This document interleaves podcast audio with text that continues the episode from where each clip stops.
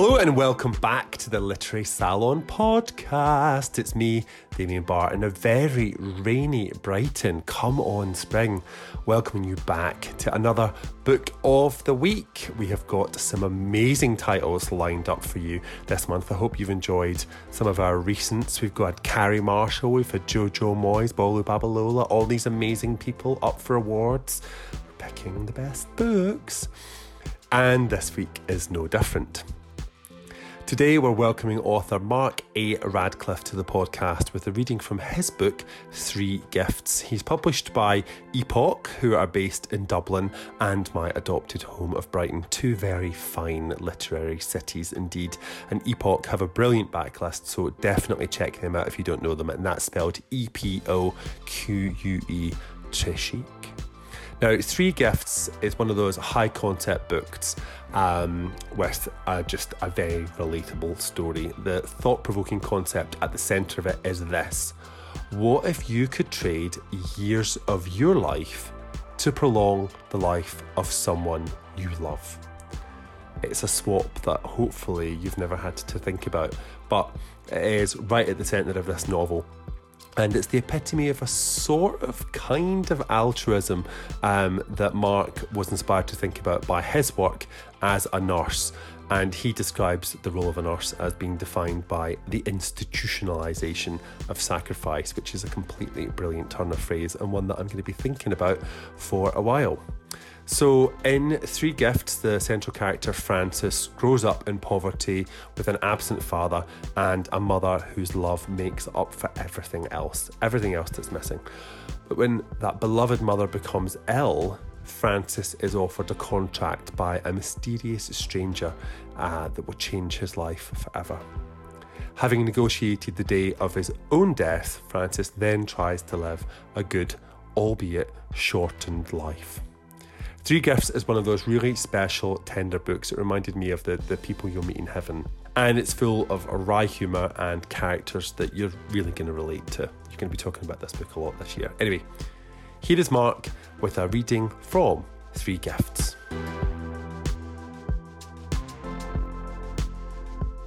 Hello, my name is Mark A. Radcliffe, and I'm delighted to be reading exclusively for listeners of the Damien Barr Literary Salon from my new book, Three Gifts. Just by a brief moment, um, by way of context, I used to work in healthcare, and before COVID, I was doing a little bit of work in a local hospice, and I met a man called Malcolm. He was having really painful life extending treatment at the time. And I remember him asking, rhetorically, because it's an unanswerable question, how long he should carry on having this treatment. He was quite old, he'd done his national service just after the war, but he considered himself to be really fortunate. The boys who'd been a little, few years older than him, they'd not come back from the war, some of them. Their families had suffered, they'd suffered. He'd made it to old age and he'd met his grandchildren and he'd even outlived his wife by five years and he clearly adored her. He told me quietly that she hadn't suffered when she was ill. He'd prayed that she would not feel too much pain and that if there was pain to be had, then give it to him. And now here he was, five years later, in pain. I was really interested in that. The love, or the sacrifice, I suppose, but also that impossible question he seemed to be asking when is it enough? When has he paid whatever it was he he offered? It's a ridiculous idea. I know that we don't get to bargain with a chaotic universe, but it's not an idea, is it? It's a feeling, and I think this book began with that. Began with that feeling. Anyway, I'm going to read from chapter two, which is the very beginning of life for our central character, whose name is Francis Broad. This is where he sneaks through a crack in the universe and he makes it onto the planet. And I think it sets a tone for the emotional world he finds himself in. Thank you so much for your time. When Francis was born, the doctor told his mother that he was very ill and that she should prepare herself for the worst. His mother was an anxious, lonely woman named Rose who'd wanted a child more than she believed any woman had wanted one before, and she did not know how you were supposed to prepare yourself for the loss of your baby. She thought the doctor must have been mistaken with his advice, and she immediately wanted to ask for a second opinion, for someone else to take a look at her constantly screaming newborn. However, it was the 1970s, and demanding that cleverer doctors be called upon was not an option for her. Praying was, and so was saying things like, He will not die. God would not have given him to me only to take him away again. God is not cruel. Rose was considered quite old for a mother, being three months away from her 38th birthday, and deep down, she still believed herself to be a virgin. She was a short, slightly plump woman with grey darting eyes, and the accumulated sense of always feeling like the odd one out had drawn fear onto her face. It was that fear which people saw first when they looked at her. She'd been put into foster care by her widowed mother at the age of six, only to be retrieved by her, a stepfather, and a baby sister when she was eleven. She did a lot of childcare by way of thanks, and she worked hard at being useful, but she never quite banished the belief that she would be disposable again if the house ever felt too small.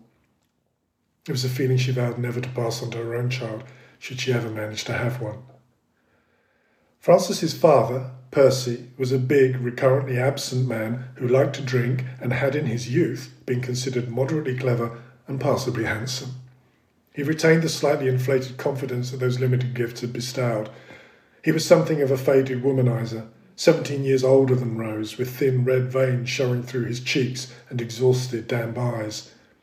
He almost verified Rose's claims of innocence by openly doubting that he was the baby's father. Are you sure it's mine? Because believe me, that wasn't sex, he'd said the day she had told me she was pregnant. She burst into tears and screamed, I've never been touched by another man. How could you even say that? Percy was unconvinced. There had been touching, yes, and something akin to intimacy, but his third hand Ford Prefect 100E was a small car with unmovable seats, and he had a bad back. He had offered to drive Rose home at closing time, even though it was out of his way, and he had taken the scenic route along the coast road where he'd stopped near enough to the sea to hear the waves and the wind. And then he put his large cigarette stained hand on her knee. I'm sorry. I don't know what to do, Rose had whispered, longing for knowing to not matter.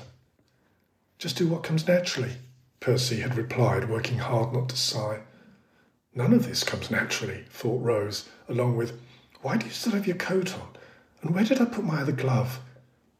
She went straight to bed when she got home, and when she got undressed, she noticed her tights were ripped, so she hid them at the bottom of her chest of drawers so she wouldn't see them in the morning. We didn't actually do it. Not properly, not really. Rose told her disapproving sister a few weeks later after finding out she was pregnant. You have to marry him, said her sister, a respectable woman married to a bank clerk who aspired to home ownership and feared that any association with a fallen woman could affect her husband's career prospects. He hasn't asked me. The bastard, said her sister, who was called Ruby but wished she wasn't because she thought it made her sound like a barmaid, even though she actually worked part time in a shoe shop and had been one of the very first people she knew to own Tupperware. But Rose's path to the maternity ward didn't matter remotely after the doctor had delivered his verdict. He has the wrong sort of blood, he'd said, or at least that's what she heard. Change it, Rose told him, but he shook his head. If only it were that easy, he mumbled. Francis was in the intensive care unit, yet Rose could still hear him from the ward she was recovering on. A rhythmic scream, as if the newborn breathed in fire and expelled it as loudly as he could on the fourth beat of every burning bar. The new mothers who shared the ward with her held their own children closer, and out of pity or shame or superstition tried not to look at her. Rose listened to Francis, waited for him to stop screaming and be brought to her. She was too afraid to sleep in case it was only her listening that was keeping him alive, and she swore a thousand times that once he was, she would never let him go. After four days of listening, Rose was told she should go home. Back at the house, Rose sat in the kitchen, trying to make sense of what was happening, whilst making silent deals with God. I'll never ask for anything else, she begged. Just let him live. She shared a council house with Percy and her widowed stepfather in a village called Birchington. They lived beside a field and on a main road.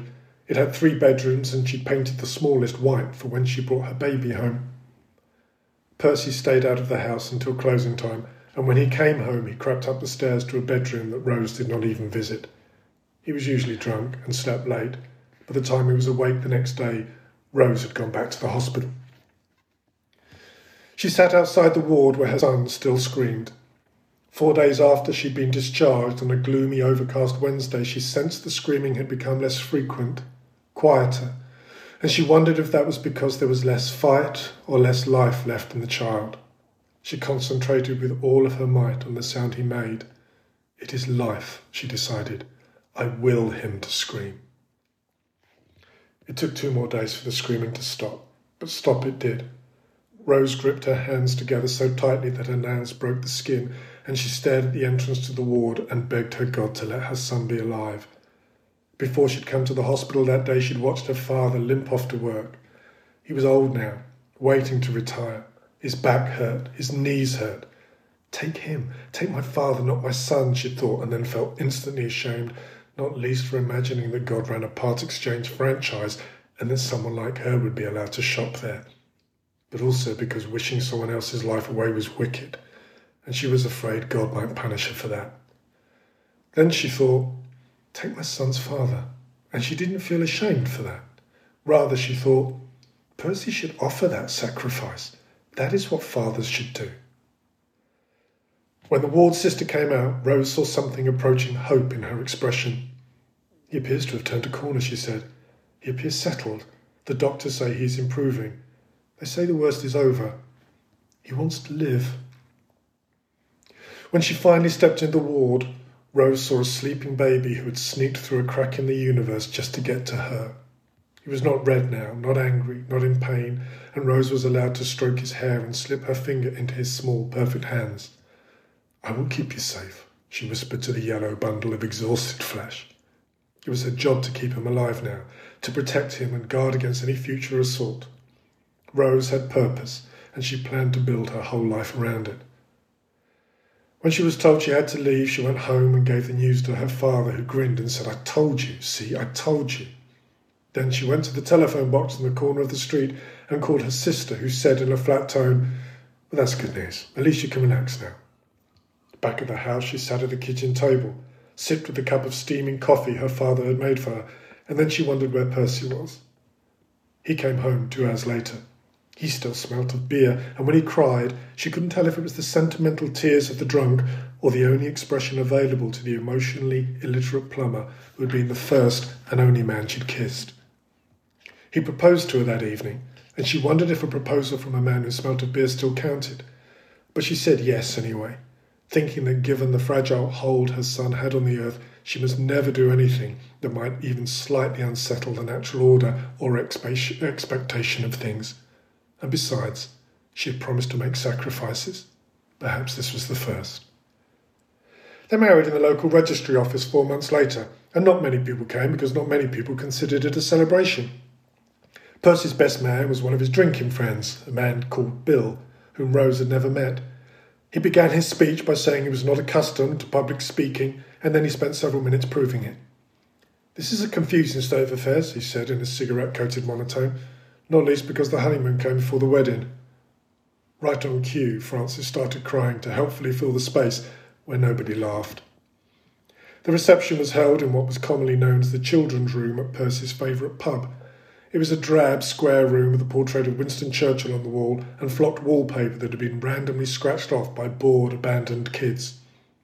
Rose wondered if perhaps this was respectability calling, but the idea left her when Percy came out of the gents with a wet patch visible on the front of his trousers. Ruby, who had been the maid of honour, whispered, You shouldn't have done this, you know. People will still think of your son as a bastard. Not near me, they won't, said Rose firmly. The boy needs a father, doesn't he? A question that began as rhetorical turned into something like resignation halfway through. Within ten minutes of the cake being cut, Percy had wandered into the bar next door and was watching a horse race on the television. Rose left the pub before it was dark, taking her son home. I need to feed him and get him to bed, she'd said, and nobody argued because that was indeed what mums had to do with babies. Francis, who hadn't stopped crying since the honeymoon joke, appeared relieved by the clear dusk air. He didn't like the cigarette smoke, and like his mum, he didn't seem terribly keen on the smell of beer either.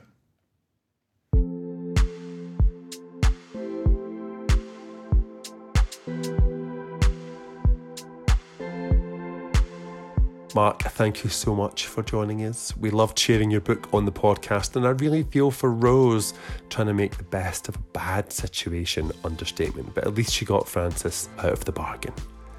That was Mark A. Radcliffe reading exclusively for the Literary Salon. His new book, Three Gifts, is published by Epoque Press and available now in all good bookshops. I can see this novel being really popular with book club discussions, and I'm not surprised to see that it is a book club pick by our friends over at Kenilworth Bookshop. So, if it's one that you love and you want to share it, you know what to do. Please share the podcast with one of your beloved, bestest book friends, maybe the person who you would trade some time for. Who is that person? And let's keep thinking about the institutionalization of sacrifice. Thank you for listening, and join us again soon.